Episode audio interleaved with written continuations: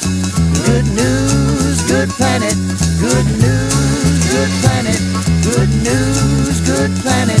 Good news. It's time now for your good news for a good planet. Compost City. Often, real change takes place only when we take matters into our own hands. That's exactly what New Yorker Kate Sadar decided on instead of waiting for her local government to step up for her city neighborhood. In the early 2000s, Kate had been volunteering at a community garden in Brooklyn. She discovered that the garden they had been tending was plagued with toxic soil. Kate's focus then became replacing the top layer of soil so her group could safely grow food.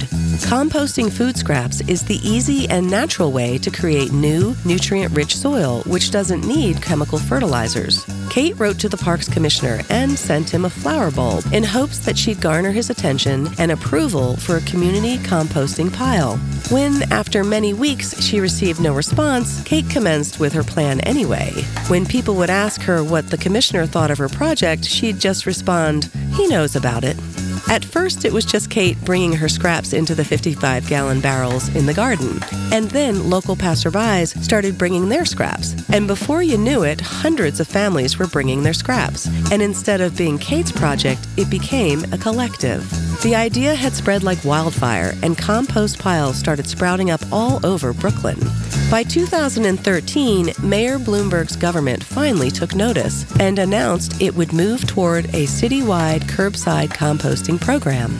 Nourishing the Earth's soils while keeping food waste out of landfills is a win win for all. It just has to start somewhere with someone.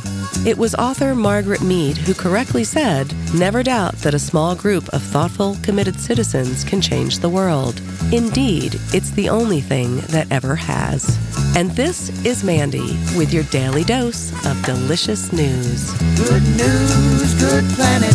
Good news. For more good news, visit goodnewsgoodplanet.com.